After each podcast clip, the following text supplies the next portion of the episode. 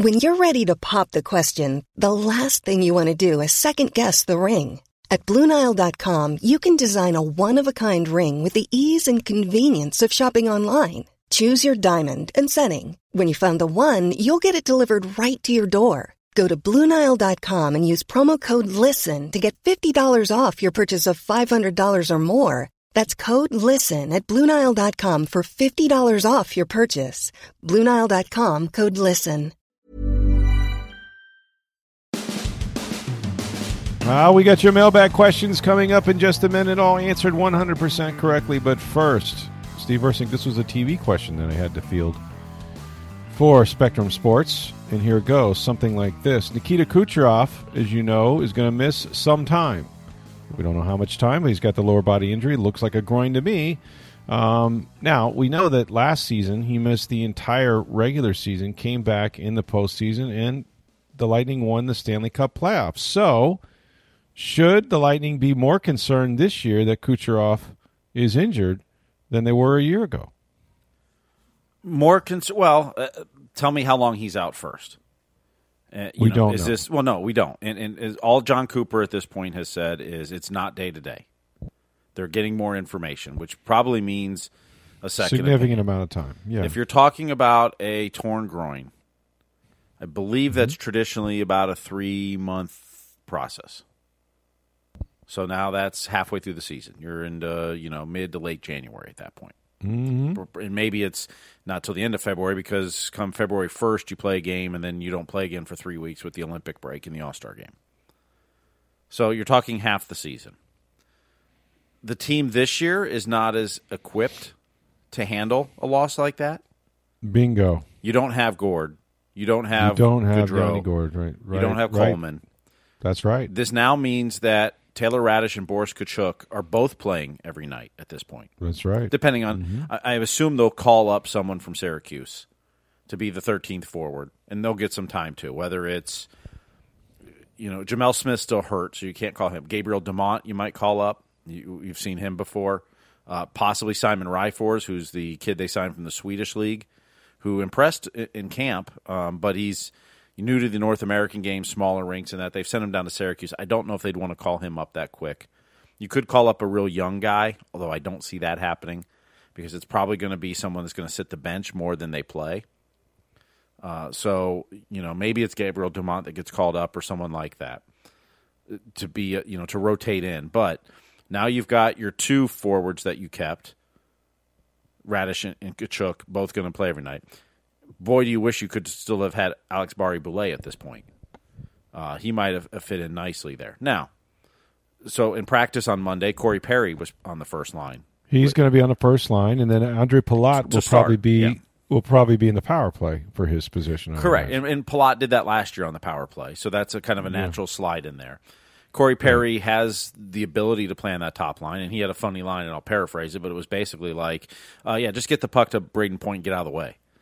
Um, and that's how you play on that top line. Just you know, let Brayden Point go do the work. Which there's a lot of Somewhat truth to that as well, too. So, Yeah. I, I, look, I think you know, assuming he's going to be out for let's say at least a month, if not longer, at this point, and I think that's pretty safe to say. Then you know that that top line and, and a lot of the lines might be a work in progress. Well, we see Stamkos up there with Point and Palat. Uh, will, will, could Killorn slide up? Corey Perry's going to try it. Could Ross Colton take some shifts up there? Um, you know, I, I think could Anthony Cirelli slide in there? Uh, I, I, although I don't know if you want Sorelli and Point together, that may not be the best. But but my point being is that I think you're going to see a, a lot of things happen. You're gonna you're gonna see a lot of rotating in and out. Um, and and look, this Lightning team you know, didn't play well the opener. Got didn't play the great in the second game. Pulled it out. Played pretty well in the third game. They actually played very well against Washington. I, I think this season's going to be a lot of ebbs and flows. They're not nearly as deep as they've been in the past, and and, and this is going to be a challenge to them. I mean, how do they? And, and look, I mean, they've won without him before, absolutely. Can and do they have enough talent to still to win and, and compete? And you know, at the end of the day, this Lightning team isn't interested in winning the President's Trophy this year. They want to get back to the playoffs.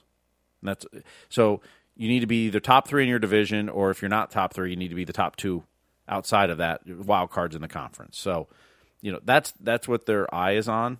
Try to bank as many points early as you can, but uh, this is going to be a bigger challenge than last year for several reasons. One, because you don't have the depth.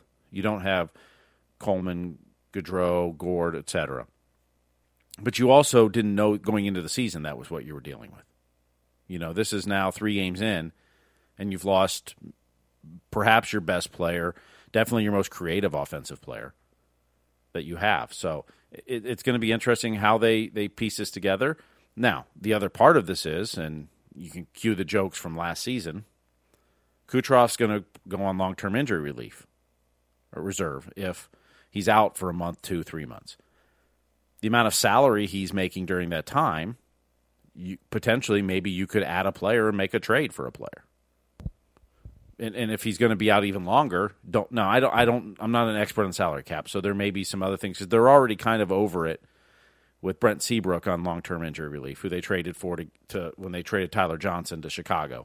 They took Seabrook back, and that's how that trade worked out to give them cap relief, but they took on his salary, and then he's on long term injury relief. So there may be some issues there. I'm not an expert on that, and, and I haven't seen anybody write on that yet. But you know, so but you know, is he out a month, two, three? And I think you know the Lightning need to, to figure that out. And then they you know could figure out what they may want to do at that point.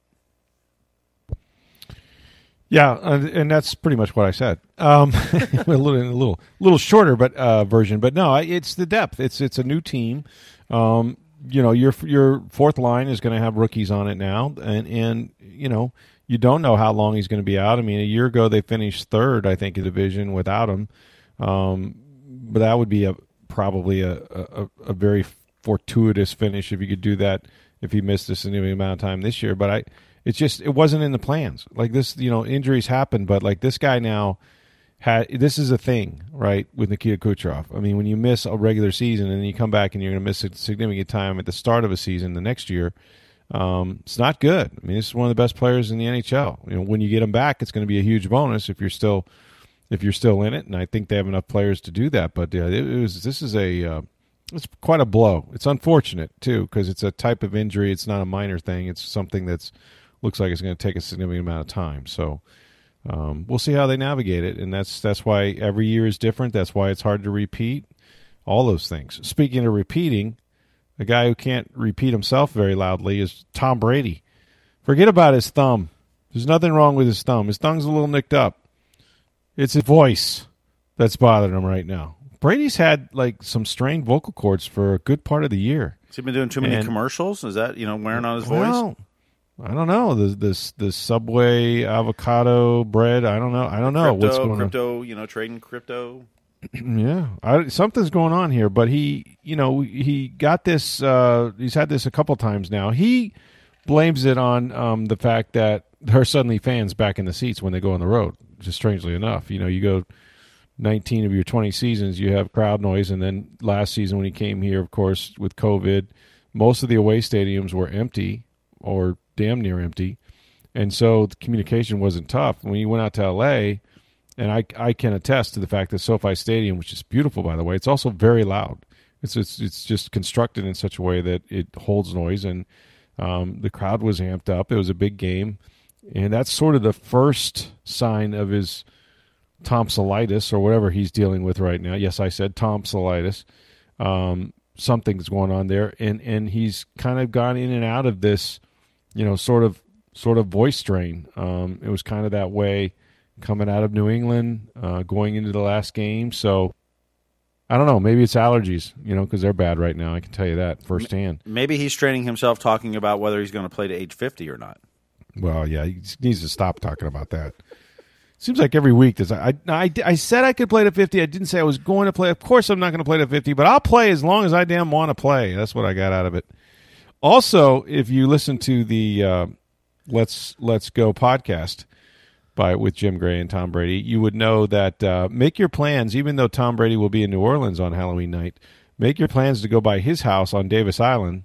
I'll give out the address later. No, I won't actually give out the address. I do know it though. But go by his home in Davis Island. He promises you that you get great candy, great candy at the Brady house. Wonder what they give. See, my thing would be if you go to Tom Brady's house and he's got to have the full size chocolate bars. That that would be my my minimum expectation. He's not giving out full size avocados.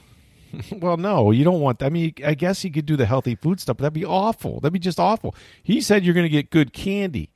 So is is that going to be like? Wait a minute. That, like TB12 that just that candy? Just gonna- means they're unveiling a new TB12 candy next week. That's what I. Yeah, you know what? You could be onto something. This could be a whole marketing thing. It could be like some. Yeah, we're all falling nut- for it. some nut bar that they're coming out with at TB12 guys over there. Um, but yeah, so I don't know. It sounded like an invitation to me. All you folks wandering around in South Tampa or Davis Islands area, just you know, wander up to the Brady house. He won't be there. I I would assume Gisele probably probably won't be there. Maybe some large men with, uh, you know, billy clubs or something sitting out front will be handing out candy. I don't know. We had this when I was growing up. There was this. I probably shouldn't put them on Front Street, but hell, they're they're long gone now. We had this older couple, and they were like, like there's always in some neighborhood, you know, you'll you'll have this this this this family that really kind of doesn't like children or pets, and so when a ball would go in their yard, typically it would stay there. You know, it was like you didn't go The in and get Sandlot. it, and they had. Yeah, like a lot like the Sandlot, except they didn't have the dog Yeah, back well, yeah. there. You know, the beast. They didn't have the beast but it was the front, even the front area. And, and to their credit, they had a manicured lawn. It was absolutely gorgeous, and it should be because no one was allowed to step foot on the damn thing. So we we avoided it. And their name, which I thought was kind of funny, their name were they were the moles, the moles. so I can't you can't make this up. Like, hey, stay out of the moles yard. Yeah, okay. So sooner or later, you know, pets started dying in the neighborhood. There were all kinds of rumors. But anyway, on Halloween night, they'd be like, "Hey, man, are we going to the mole's house?" And it's like, "Oh, I don't know. You know, I don't think they're giving out candy." And and because they were, they knew that they were a possible target of of uh, vitriol and and hijinks on Halloween night. Um, they would have an off-duty officer sitting on the porch, and he gave out the candy. if you dared go up there, you would be treated. But I wouldn't do anything else if you were brave enough to go to the mole's house. So I don't think this is quite the mole's house. Tom Brady's house is not the designated mole's house. But I am curious as to uh, what what that scene would be on Davis Island as as you know Brady is uh, trying to beat the New Orleans Saints, which is scary enough, right? Halloween night in New Orleans. Good lord, I've been I've done that once. I've never done Mardi Gras. I've done New Year's Eve in in the French Quarter.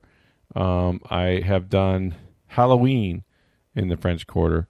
Let me assure you, Halloween was worse because everything you can imagine about the debauchery of uh, of uh, New Orleans and particularly you know Bourbon Street and all that. It's worse because everyone's wearing a mask. Of course, now during COVID, everyone wears a mask anyway. But I'm just saying, like, there are people running up and doing things to people, and you can't possibly identify them because they all have masks on. It's just very creepy. But so I'm not going out Halloween night. Um, but that game is at uh, I think 4:25, the New Orleans Saints after they play the Chicago Bears this Sunday, which will be uh, which will be a good one. So, so we got that. Uh, some Richard Sherman news uh, based on my uh, according my sources. Richard Sherman will not go on IR, which means that if he did go on IR, that was Wow. automatic at, at least at least three weeks off. Um, but he's not going to do that. He's he uh, he has a strained hamstring. The MRI came back, and they're hoping, quote unquote, hoping he'll be back. Miss maybe two games, be back for the Washington game uh, up there against the Washington football team in in three weeks, but maybe not. Like he may actually miss that game as well. But because there's a shot, um, they don't want to just rule him out. And if they put him on IR, he he would miss three at least. So. Um, you think about all the other guys that are out, right? They're probably not going to get Carlton Davis back in that time. They're probably not going to get Sean Murphy Bunting back during that time. So you, you hold out hope that you know that maybe Sherman will come back, and then and then you got to pray that you know you don't lose any other players at that position because I mean they're down to you know very few like Pierre Desir and of course you know um, they've they've had some some good performances. They should get Antoine Winfield back. Um, that's certainly going to help them. So, but no Richard Sherman. He was funny on his podcast. You know, he said, "No, well, thought I could pull it off. You know, came in three days, played a whole game. Mission accomplished. You know, practice again, played play the whole game. He goes, and then, you know, I just I couldn't do it. You know, my legs my legs said, "No, nah, that's enough." So pulls the hammy, and um, they won't have him for the for the next two at least, which is which is a bummer because uh, you know he said he thought he was just starting to get his rhythm and, and starting to you know feel comfortable in the defense and all of that and getting into football shape. But um, not too surprising when you try to play three games in 12 days and you've done absolutely nothing. Um, been on your couch in in uh, Washington, in Seattle for all that time, and so uh, it's a shame. What else we got? Um, Dick Vitale. Yeah, boy, some some prayers and healing vibes needed for a guy who was a, who was just a national treasure, Dickie V, um, who frequently uh, tweets at us, tweets at everybody, really. Um, and I've known him for a long time, going back to we used to interview him regularly on the on the show uh, with with Tom Jones. Um, just a, I mean, you talk about a guy who works his butt off now, raising money for pediatric cancer treatment and stuff like that. Well, now we know that he had the battle with, with melanoma a little while ago. He beat that. Um, had some uh, skin cancer cut off his face, I believe, and then now he uh, informed everybody on Twitter that he has a, a form of lymphoma. So he's battling cancer again, and you know, I just think that you know it's a, it's a it's a insidious disease that affects so many people. Um, there's so many different forms of cancer, but the one thing I know about Dickie V is he's gonna he's gonna battle his ass off, and there's so many healing vibes going out to him that um, rightfully he was he was overwhelmed by the response after he announced it. But so keep him in your prayers, and um, you know hopefully he will uh, he will he will come through this this particular form of cancer as he did with the melanoma. So, um, but it's been a, been a tough year for him in that in that aspect. You know, you just you hate it for him because what is he like? Almost eighty years young, I think. Um, I believe he's eighty. Yeah. Yeah, and and still going strong. And of course, you see him at the Rays games. Huge Rays fan, Bucks fan, all that stuff.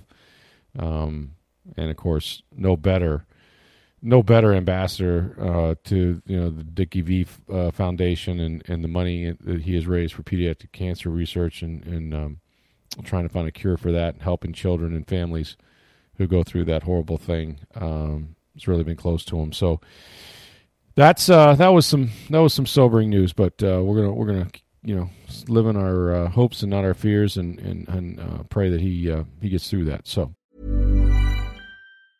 Hey, I'm Ryan Reynolds. Recently, I asked Mint Mobile's legal team if big wireless companies are allowed to raise prices due to inflation. They said yes. And then when I asked if raising prices technically violates those onerous two-year contracts, they said, "What the f*** are you talking about? You insane Hollywood ass."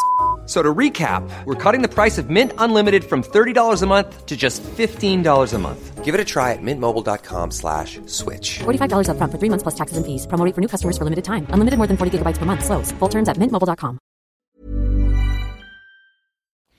Uh, we got some questions about uh, about everything, I guess, coming up here on the mailbag segment. So let's get started. We did. Craig in Vegas had tweeted. So during the Bucks game, up 21 to 14 late in the third, did the play calling go bad from that point on? They went empty set three downs in a row, not trying to work the clock. On the fourth down play, you didn't have Leonard Fournette in the game, as well as you were not under center on fourth and two. Your thoughts?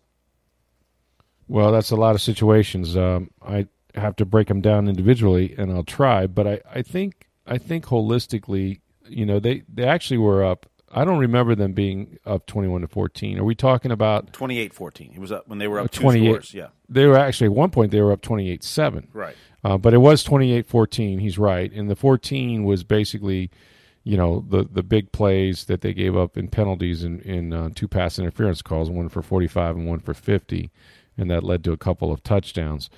I think what happened, what had happened was, is that you started to see Philadelphia play different on defense. And what I mean by that is um, they started dropping everybody deep. They they did not want any shots over their head, and so I I think that you know Brady um, felt like they could spread the field with the three four receivers, sometimes tight end, three receivers, whatever, um, and they use Lenny. You know, they they try to create some matchups for him. Um, at the running back position at times as a receiver, and at times he was successful, but they just didn't they didn't execute as well, and they had some penalties, uh, and the penalties set them back behind the down and distance. But for the most part, there weren't a lot of deep shots taken after those first couple series because you know Philadelphia just said, okay, we're you know we're going to sit back here in a soft zone, and I think that's why you saw Lenny run the ball a little bit. I don't know why he wasn't in the game um, on the particular fourth down play. That that play was not intended to go to OJ Howard. Um, you know, sort of down the field. He could have made a little better throw. OJ could have definitely run a better route, and it was there. It was a, it was a good matchup for OJ, but it looked like he went for a little bit more than he needed to. You know, especially with just two yards to go. So I'm not exactly sure what I, I think they'd like a do over on on both his choice of of routes to you know to throw to, and then certainly they could have executed it better on both ends. But um, you know, OJ did have a good game. I think he had six catches out of seven targets. That was the one he missed. So yeah, you know they kind of hit a lull there, and you know uh, that's the thing. I mean, you're playing another NFL team, and if you're not on it, they're going to make adjustments and make it harder for you. And you know they got off to such a great start at, at 28 to seven. That game should have been you know well at hand. And the too many three and outs, too many punts, and next thing you know, um, they're kind of fighting for their lives. So it shouldn't have come to that, but uh, they did hit that lull. You know, particularly sort of at the end of of each half, and um, you know that that that part wasn't good, but listen, when we look back on this season, I promise you, virtually no one will be talking about that Philadelphia game. Um, no more than they talked about, you know, some some nondescript games a year ago. You you really are, you know, trying to win games while you improve, and I think that the Bucks have done that in the last year and a half better than any team I've I've seen or certainly covered um, you see each week they get a little better at something, and they're they're definitely holding the fort down on defense until they get some people back. I mean, there's just no other way to do it, right? You get Todd Bowles is trying to keep everything in front of him, trying to pick his spots for when he brings pressure, when he dials it up. Uh, you know, he's got Jamel Dean back, who's made some good big plays the last couple of weeks, couple of interceptions. They're getting some turnovers. They're getting some timely sacks. I think Shaq Barrett's playing really, really well, but you don't have Lavonte David right now and he may not be back this week, possibly against the uh, the New Orleans Saints.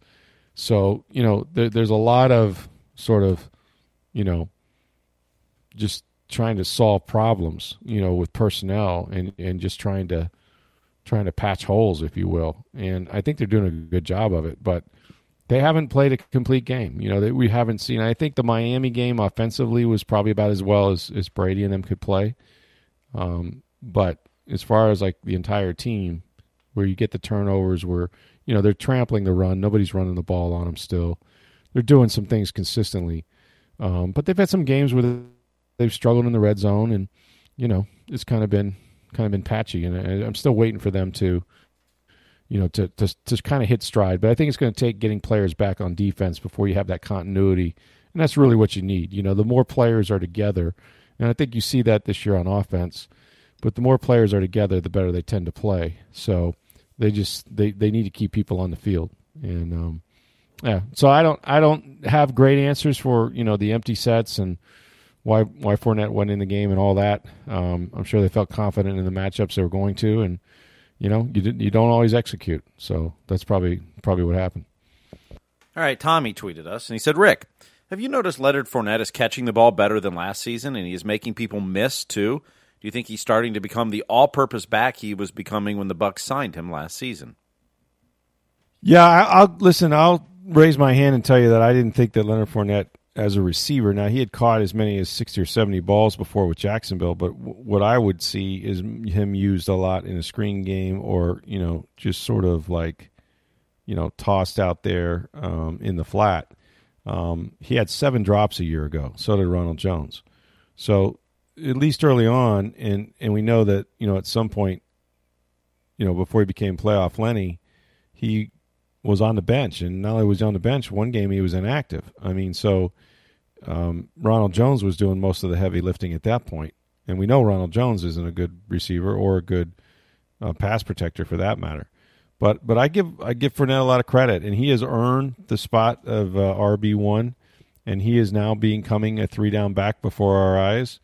Um, I have seen him, you know, come out of the backfield and run routes, and he tracks the ball well. He's getting yards after the catch, and he's catching the ball. You don't see many drops. Uh, we saw one early, you know, against Dallas. One went off his hands and was intercepted. Um, that was a bad turnover. Jones had the fumble that game. But since then, he's been pretty consistent, and and he's given them something in the passing game. You know, it's not just that he's out there, but Brady trusts him and will check the ball to him, and they'll run a couple wheel routes and get some single, you know, some some one on one matchups they like, and he's drawn some pass interference, and he's tracked the ball well, and when he gets it, he runs over people. So he's had he's been a complete back, you know, these last three or four weeks, and averaged over 100 yards in, in total offense during that stretch. So I, I think I think he has earned the trust of uh, Byron Leftwich and and Tom Brady and Bruce Arians, and and I think they're going to ride him. You know, and I do still think that because it's such a long season and the punishment those guys get, that they're going to need Ronald Jones and they're going to need, you know, Giovani Bernard and, and maybe even Ke'Shawn Vaughn before it's over. But for right now, yeah, Leonard Fournette, three down back, no doubt about it. All right, we'll switch to college football. We got a couple comments on this one. Les had tweeted, Coach Orgeron is out after only two years after winning a national championship at LSU. Seems like this would make Dan Mullen's seat hotter. So does he have to beat Georgia to save his job? Meanwhile, Michael tweeted, after a four and three start, how safe is Dan Mullen's job at Florida? Yeah, I thought it was interesting. You know, the guy that uh, won the game uh, over Florida, whatever it was, forty nine to forty five or whatever the score is, crazy score. He's the guy that's out right? And he won a national championship. Talking about Ed Orgeron at LSU just a couple years ago with the Tiger King, Joe Burrow, Go Tigers. If there was ever a guy who embodied everything that that you know Bayou Bengals uh, school should embody, it was Ed Orgeron. I mean, he was as he was as Cajun as Cajun can be, and and like I said, he brought them a national championship, and now he's done. Now, although if you, you, look read, at his record, the two years with Joe Burrow, he's like twenty five and 3 mm-hmm. The years without him, he's like twenty five and twenty two or something like that. It's yeah, not uh, good. You know, I mean, it's it's almost the Willie Taggart at USF type deal. Right, right, and and and you know what? I would submit. Now, you know, there's only a few Nick Sabans, but I would submit mm-hmm. to you that most of your college coaches or a good portion of your college coaches look really good when they have good quarterbacks. Mm-hmm and when they don't, they don't win as much. and yeah. the same is true. As, same is true in the NFL. I mean, Mac Jones was great in college. Yeah, not so good as a rookie yet, even though he's probably the best rookie. But like you know, all of a sudden, Bill Belichick's won nine games in two years. So you know, quarterbacks matter. And and I know what you're saying about Coach Oach.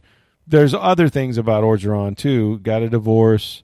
A uh, lot of girlfriends in the around the program. You know, there, there's all kinds of these sort of you know secondary issues that uh, maybe the athletic director didn't particularly like about him. Uh, I don't know what his recruiting has been like, whether he's you know benefited from that or or it's been good or bad. Here's what I know about Dan Mullen: he better pay attention, right? Um, I don't know that Dan Mullen thinks his job's in jeopardy, but I don't know why he wouldn't. And and what I mean is they're going to lose to Georgia. Okay, I I've been wrong about college football, and we know college football is a crapshoot, and anything can happen with 18 to 22 year olds. Listen, they're going to lose to Georgia, and when they do, they're going to be four and four, in my opinion. And at four and four, you're going to be scrapping to win eight games, and you're out of a New Year's Day bowl. So that's two years in a row where you've won eight games. Um, I think, you know, you look at their. I mean, they beat Tennessee, they beat Vanderbilt, right? Um, they've lost to like a bunch of ranked opponents. And I mean, he's done some things that Jim McElwain was better at. You know, the recruiting was fifth in the SEC. It's not like he's tearing up on that level. And then I'm sorry, but you know what? I don't like the way he's handled his quarterbacks. You know, I know they almost beat Alabama. I get that. You know, but I still think Anthony Richardson should have been playing. I think he's better. Period. You know, he led them to four straight scoring drives. Yes, he had two interceptions himself. So did Emory Jones. But Emory Jones got him in a hole in that game at LSU. And he loves Emory Jones. And he didn't know what to do with, with Richardson. Richardson's an NFL talent. and it's up to you to figure it out. And finally, even though that they had played a little bit better before this LSU game, their defense is still terrible. And you had a chance to fire, you know, Grantham after last year's historic collapse on defense, and you didn't. That's on you too. You know, it all of it's on on Mullen, and you know, I I just wondered, like, I covered the University of Florida a hundred years ago when they had Emmitt Smith and and Spurrier came, and you know, I went to the Bucs beat before he coached his first game there, but they had hired him, um, and I saw where that program was. I saw where, it, where what it became, and then of course Urban Meyer and all of that. I'd like to know when the University of Florida didn't care or, or was okay with not winning. Forget SEC titles, but not winning national titles. Like when when when did they get comfortable with that? You know, I mean, you're the University of Florida, and now you got Alabama, who's dominated obviously for years and years, but now you have now you have Georgia. Well, I mean, hell, they play that game in Jacksonville. You're you're right. They're right in your yard. I mean, they they are in your state you know, coming with the number one team in the nation. And that's your rival. I mean, Florida, Georgia, you know, in the SEC, I mean, that's been it for years and years. Lindsey Nelson, I mean, whatever. Um, so it, it just it doesn't make sense to me that everyone thinks Dan Mullen is fine. Why would he be fine? I mean, I know Gator fans. Gator fans, they want to win championships. And, and you got to play for them. You got to get to the SEC title game before you can play. And if you win one, you're going to be playing for a national championship, and that's that's what I thought Florida was about.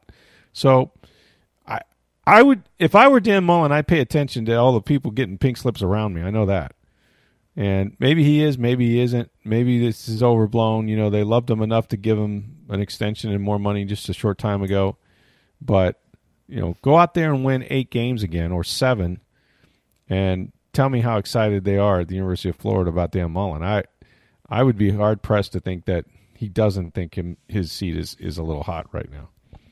All right, Michael sent us a note through Facebook. Actually, I'm a USF alum who voted to start the team. Are we the hardest luck team since 2010? Things went south when Jim Leavitt slapped a player. Then we had Woolard and Holtz, conference realignment, a couple of decent seasons with Willie Taggart, then Charlie Strong, and now seemingly little competence out of Jeff Scott's staff. After promising launch of the program, it's been largely a disaster and disappointment. Hate to sound negative, but looking at us objectively, is there any indication Jeff Scott can turn this around? Very little that I've seen. I mean, and I don't know Coach Scott, so it's probably unfair of me to say that, but I'm just looking at the results. They absolutely needed to win that game against Tulsa. When you're up a couple of scores at home uh, against that football team, and for hell, for that matter, when you need one yard um, to close out a game and can't get it on fourth down, and then you give up the game winning touchdown. Um, that's a problem. I mean, you haven't beaten a team, you know, an FBS team yet. And um, I don't see a lot of wins on the schedule. I mean, maybe at East Carolina, perhaps, maybe home against Temple this next game. We'll see. But but after that, I, I don't know that you're going to win a football game again this year. And, you know, I've seen some progress from the true freshman quarterback, McClain, but not enough. Um, in the big moments, he hasn't played well, and that could be coaching, that could be him, but whatever it is, they're not getting it done. And you know, I'm just trying to figure out like what is Scott's recruiting pitch going to be. You know, if you don't show improvement, if you don't show development of players, um, give that give me a reason why I'm going to USF. If if if you're recruiting me, and I'm not going some other place in the state of Florida or even outside the state of Florida. I don't know why USF is running to this stretch. I think certainly, um, you know, the way the program started, Lee Roy Selmon as its biggest ambassador, Jim Leavitt, it meant something to him, a guy from St. Petersburg, Dixie Hollins High School, all of that. Um, we're not going to relitigate why he was fired or whether he should have been or, or any of that. Obviously, Taggart had some good years with Quinton Flowers. Again, the quarterback makes a huge difference when you've got that guy. But even even Willie was on the brink of maybe losing his job until Flowers took over. Um, like I said this story many times. We we talked to him every Tuesday on the radio show, and at one point it was like, I got to ask him if he's worried about his job, you know. And then Flowers took over, and they started winning, and, and the rest was history for Willie, who then parlayed that into Oregon and parlayed that into Florida State, and now he's worked his way back down the ladder of success. Um, but South Florida has. I mean, there's there's you know there's several things. One, this is a competitive state for college football. I mean, you know, the institutional programs are not that far away. Gainesville, you know, down the road. University of Florida, Florida State's been around forever. Miami. Um, they finally got some of those teams on the schedule. They they became competitive when Leavitt was there against some of them. Um, but you now UCF has has risen up and has become a recognizable power in their conference. And you know, there's just a lot of competition in a lot of different places where guys can go just in this state alone. And at some point, you have to win. You know, the stadium thing. Um, you know, what what's the what's the student body um, interest? You know, in the program. Um, I, I personally don't think that it matters if they have an on-campus stadium or not. That's just my personal belief. I think alumni pay the bills for those things, and they'd rather have their bells and whistles, you know, at Raymond James. But it isn't a college atmosphere, you know, and you can't find many universities that thrive uh, in NFL stadiums. There are many that play there, but I don't know that they all, you know, it's not it's not what you think about when you think about college football. I mean, you'll see it in some metropolitan cities like Tampa or Cincinnati and places like that, but it's it's not always ideal. Um, and and I you know, I, I don't know that they've gotten the coaching right. You know, and, and the thing about Coach Scott is just simple, simply that he's never been a head coach. You know, like this is his first bite of the apple, and there are guys like his dad who were really, really good coordinators, and when they became head coaches, they weren't. They they just it's a different job, and I don't know that we have enough information to really judge him yet. I'm hoping that they turn it around. They seem to be getting closer, um, but close doesn't matter. You know, guys want to win. That's that's where you want to go play. You want to play where you can win and be on TV and get to the NFL. So, um, they haven't done any of that yet, and it's getting late. I mean, it really is. Like you're running out of games you can win, and you can't go two seasons and win a game each year.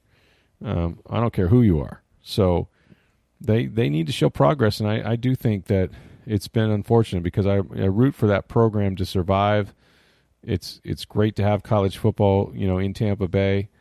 Um, I guess the AAC is talking about expansion now. I saw North Texas, saw a bunch of teams. There was a report. Yeah, Rice, North Texas, uh, six yeah. schools they're looking at uh, adding to the FAU, AAC. I think maybe. Mm-hmm. Yeah, there's quite a few. You know, disappointing. Arkansas State wasn't one. I don't know why they missed that one. Um, that should but, have been the first one. It should have been, but you know, um, college football's changing, man, and and you know survive and adapt. But they can't compete with the teams that are currently in the AAC, and that's disappointing because you're in the state of Florida, you're in Central Florida where there's high school talent everywhere. You got to find a way to keep some of these kids home, even if they're not your four and five star recruits. There's plenty of players to be had, and Jim Leavitt did a good job of that. I think to some degree Taggart did. Charlie Strong did not, in my opinion. Um, for Charlie, you know, I don't want a guy working his way down that you know that's just using this to get back into the big time. I want somebody like Coach Scott that you know wants to be here for a while and and then then you see, but it just hasn't worked yet, and, uh, and we're all waiting. I thought Saturday was going to be the day. I thought they're going to walk off and celebrate a big win against Tulsa, and it all collapsed, and it's unfortunate. It shouldn't have happened. However, that game turned out. They needed better coaching. They needed better players better plays, um, better execution, all of that. They should have won that football game. They should not have lost that football game, and they did. And it's going to really test them now to see if they can bounce back from that because that was gut wrenching. Well, Steve followed up and he tweeted Should USF just accept its fate, build a small on campus stadium, and compete in a lesser conference like the Sun Belt or CUSA? Wouldn't be the worst idea. I don't know. Uh, it's. I don't know, think you want to go down in conferences. I don't think that helps yeah. you. I don't. Yeah, it's a hard sell. I mean, think about what you're saying. So you're going to get people to finance a stadium so that you can play teams that nobody wants to go see. You know that no that, that's not mm-hmm. competitive. You know that's a lower level of college football. I mean, that's usually not an easy sell because you, you're trying. You want people to support you. They all want to be part of a big time college football program. They all want to be you know, if you're an alumni of USF, you want to be proud of your football program the the way they are at Florida, the way they are at Florida State, the way they are at Central Florida. So you're not looking to move down. So yeah, no, I think that's a tough sell. I'm telling you, this on-campus football thing. Everybody thinks that this is the holy grail. You know that well, you get this campus, boy, you get this stadium, and and it's a done deal. Mm, I don't know, man. I don't. I don't know if it's that simple.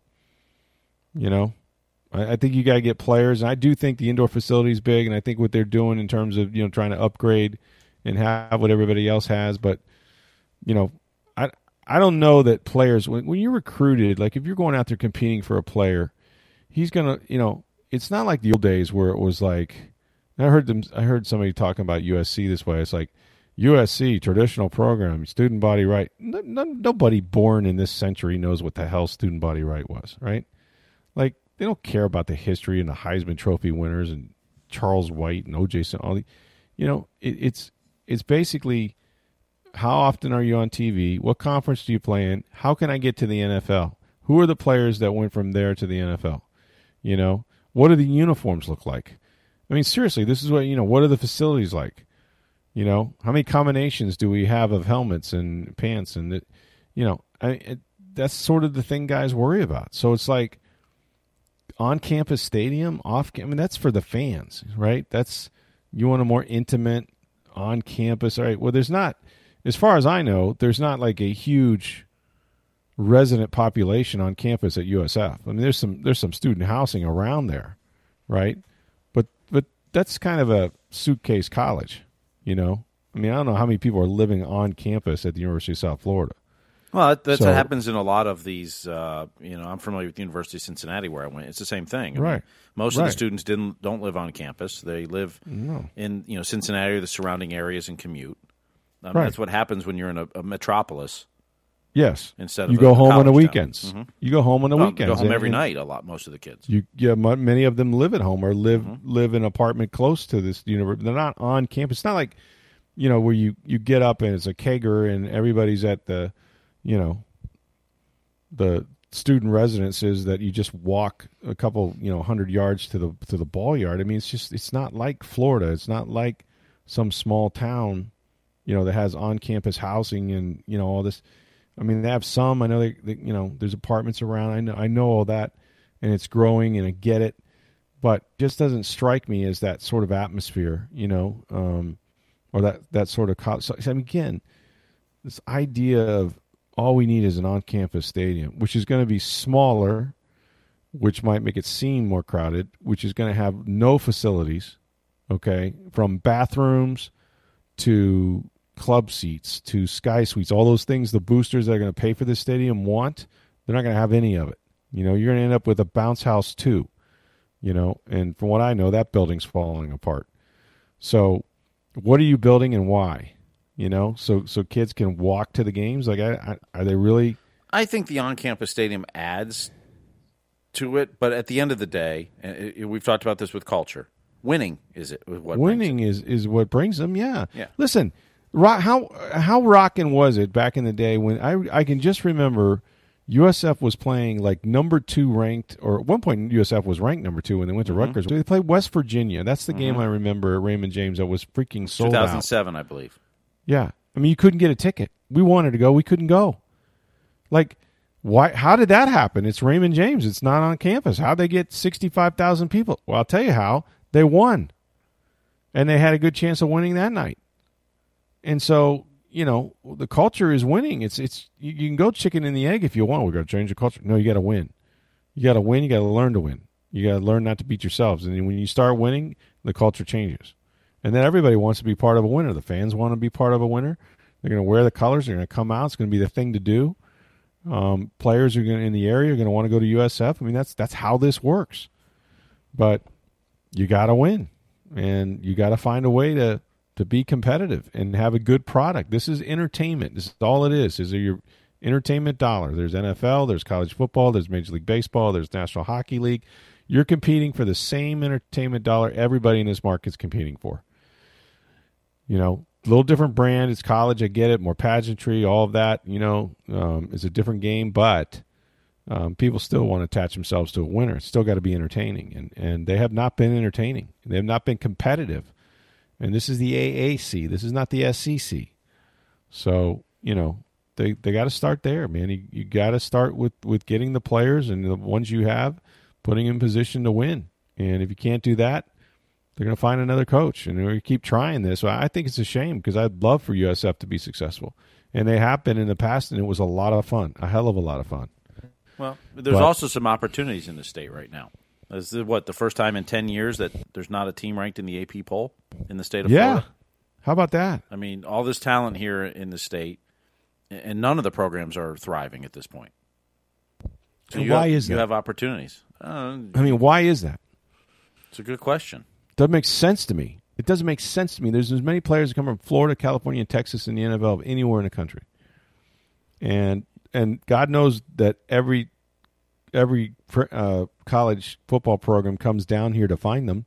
You'll find them at Michigan. You'll find them at Wisconsin. You'll find them at Ohio State. You'll find them at South Carolina or LSU or you know what I mean. Like they're everywhere. Indiana, Tom Florida you know, players. Tom Wilson taking Tom players Allen. to Indiana or Tom Yeah. Allen. Uh, Tom, Tom Yeah. Allen.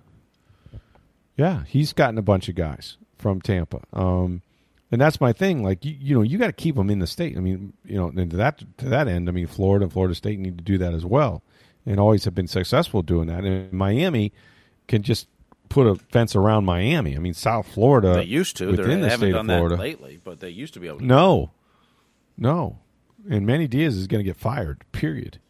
You know, I think he's the first guy to go of the state schools. Um, I don't know why. I mean, I thought he had it turned around, and now it's not going the right way. But yeah, it's it's the lowest point of college football in my lifetime. You know, I mean, I when I was growing up, and you know, Miami was coming of age, and they had the Howard Schnellenberger show on Channel Forty Four, and you know, he's talking about, oh, I got these quarterbacks lined up. You know, I got Jim Kelly and Vinny Testaverde and Bernie Kosar, and they're all on the team, the same team, and you know, of course, Florida, you know, had certainly had its national championships not that long ago, and Spurrier, and then Urban Meyer, and we know what Bobby Bowden did at Florida State, and every year, Florida, Florida State was like, you know, to see who might play for a national championship. You're forgetting UCF's national Um, championship. and then UCF won one, right, and then the world was on its axis. But yeah, I mean, you know, how many years was this state the most dominant? How many years did Bobby Bowden finish in the top five, top ten? You know, like all three schools at times were were right up there: Miami, Florida, and Florida State. So, you know, the the state rivals were were just amazing games and big time games. I used to cover those games. I wouldn't be the first beat writer except when I covered the Gators, but there were times when they would send me. You know, I did Miami, Oklahoma. What did our readers care about that? Well, they were big college football fans, and Miami was great, and then Oklahoma had the Boz. You know, that was, that was a place to be in the Orange Bowl that that Saturday. There was nothing like it. Um, so I I hope it gets back to that, but we are we are definitely in the the ebb of college football in in probably my lifetime, or certainly in the time that I that I covered sports, which is a good portion of my lifetime. so just trust trust me, folks. I go back a ways, but yeah, it's it's it's grim, and yet I know I know that these high school teams are great, and that there's players everywhere, and they're going to other programs, and you've got to find a way to keep them here. That's called recruiting. All right, we'll end on this. And Go Snarf tweeted us. He said, in the offseason, who do you think will be the biggest name the Rays trade? Kevin Kiermaier or even Tyler Glasnow? Yes and yes. Um, I think it's possible they trade one or both, maybe even both. But um, Kiermaier, I mean, the problem with trade, the, the thing about Kiermaier, and this was the case probably last year, is you know, big salary and probably not a lot of interest. I mean, it's you know, you, you take you know how much how much salary are they willing to eat to to get rid of him? Because I don't think anybody's taken all of his contract. Um, you know, he's played less and less. He's been more of a platoon player the last couple years. Injuries weren't as big of a thing because again, he wasn't playing as much a year ago. Um, still made more than any position player on the baseball team. I mean, you know, love KK, but I don't know that he, you know, I don't know that that you want to pay that much money to him at this stage of his career. And Glasnow's not going to pitch next season, and you know, we've talked about his contract situation. You know, you- you're going to have to be in for a dime, in for a dollar. You sign him to a long term deal now. Um, you know, if you get him back, what are you getting, and are you going to have him for a year or no, or or what? You know, like how you know what's You're willing to invest, and he's going to come back from Tommy John and be as good or better. A lot of guys are. So that that's a tricky one. Um, if I had to guess, just because they have a lot of outfielders and they still got more guys in Durham, and um, if I had to guess those two, I think you'd probably trade Kiermaier, but I could be wrong. It could be the other way. I think Brandon Lowe is a very big possibility this offseason. Oh, absolutely. And, and not not necessarily because of his what he's done in the postseason the last two years, although that may influence it. It's more about the kids you got coming up, Taylor Walls, yeah, Bruján, and Vidal Bruján. It's it's going to be more about those guys, kind of like you know what you did with Wander Wander Franco. Franco. You got rid Yeah. of Willy Adames to clear the the way for Walls and and, and Frank Franco to come up and, and that. So, That's right. You know, you, you trade from depth. I mean, Kiermaier, the Glasnow one's a hard one because because of his injury. Yeah. Well, but his injury, but plus what they owe him. well, what? Yeah, that's all part of it. I mean, it's going to be twelve million the next two years for him to pitch one year, and then he become a free agent, I believe. Mm-hmm. But the hard part is, is that okay? You believe McClanahan's going to be a good starter. I I think Shane Baz could be, but I don't know who else you have on your team that's that's that bona fide starter, and you know Tyler Glasnow is. And so, while you can get a lot for him, maybe are you willing to roll the dice to try to keep him, knowing that he can be a lockdown number one starter for you? Where, you know, if you trade Kevin Kiermaier, you've got guys like Brett Phillips and Manuel Margot that can fill in in center field. You've got depth there. I don't think you have oh, as much starting pitching ace depth, which, you know, most teams don't have that. You know, like I said, I think McClanahan, I think Shane Baz can become. Do I think Drew Rasmussen's an ace or, or near the top rotation guy? Not sure yet. Uh, maybe. Um, then after that, who do you have? You, you know, Luis Patino? Maybe. Yeah, that's that's a tough one. You know, and, and, and look, I think Patino's a good pitcher, but, you know, when you start talking about, you know, I mean, Kevin Kiermaier defensively, you know, no one can touch him, or, you know, there's there's nobody better than him. But his offensive game is not where it should be. I mean, Tyler Glasnow is a bona fide one of the best starting pitchers when he's healthy, or was before his. You know, we'll see what happens after Tommy John. You know, I mean, that's an elite type player. I mean, that's that's a you know Blake Snell type, which they got back Francisco Mejia, Luis Patino, and other prospects. I mean, they got back a haul for for Blake Snell. Right. But with Glasnow's injury, how much of a haul would you get back? I don't know. I don't know, but if he's a number one starter and he's an ace, Mm-hmm. okay, those guys usually cost twenty five million dollars. Right. You know, so so maybe you get a year out of him. You know, if he comes back not next season, but the year after, you tw- pay him twelve million dollars, and you you know then you got to look and see what you got. Maybe you trade him then, but I'd be I'd be willing to see what he how he recovers. I, it would be difficult to let him go. You know, just because of all the talent that he showed and all the promise. I, I, I mean, guys do come back from Tommy John. You know, um, Well, yeah, But- I have no doubt he can come back. Now, and the other part is, you know, what is someone willing to give up for Tyler Glasnow?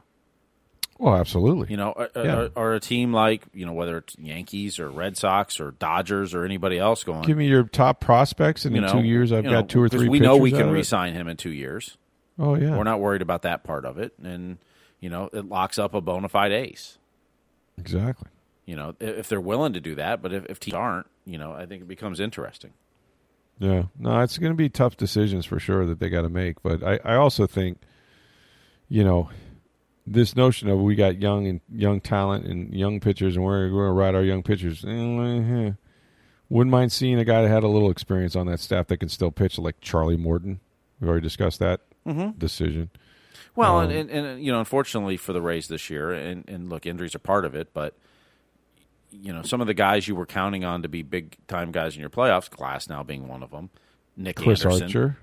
I don't know if they were counting on Chris Archer at that point, but Well, not at that point, but they paid him six million Well, dollars, so yeah, they expect yeah. him to be part of the damn rotation. He did nothing. yeah. But I mean, uh, guys like Nick Anderson was hurt. yeah, he can come you, back. You know, and he was such a good pitcher last season, not in the postseason, Yeah. but They just needed starters, though, Mm-hmm. man. They need they, you know, I this you know, the analytics are great during the regular season. I still think when you get into the playoffs, we've seen it in postseason so far this year. You need guys to take the ball, you know, and go out there and give you five or six strong innings, and take it four or five days later and do it again. And that's that, those are the teams that are going to win the World Series.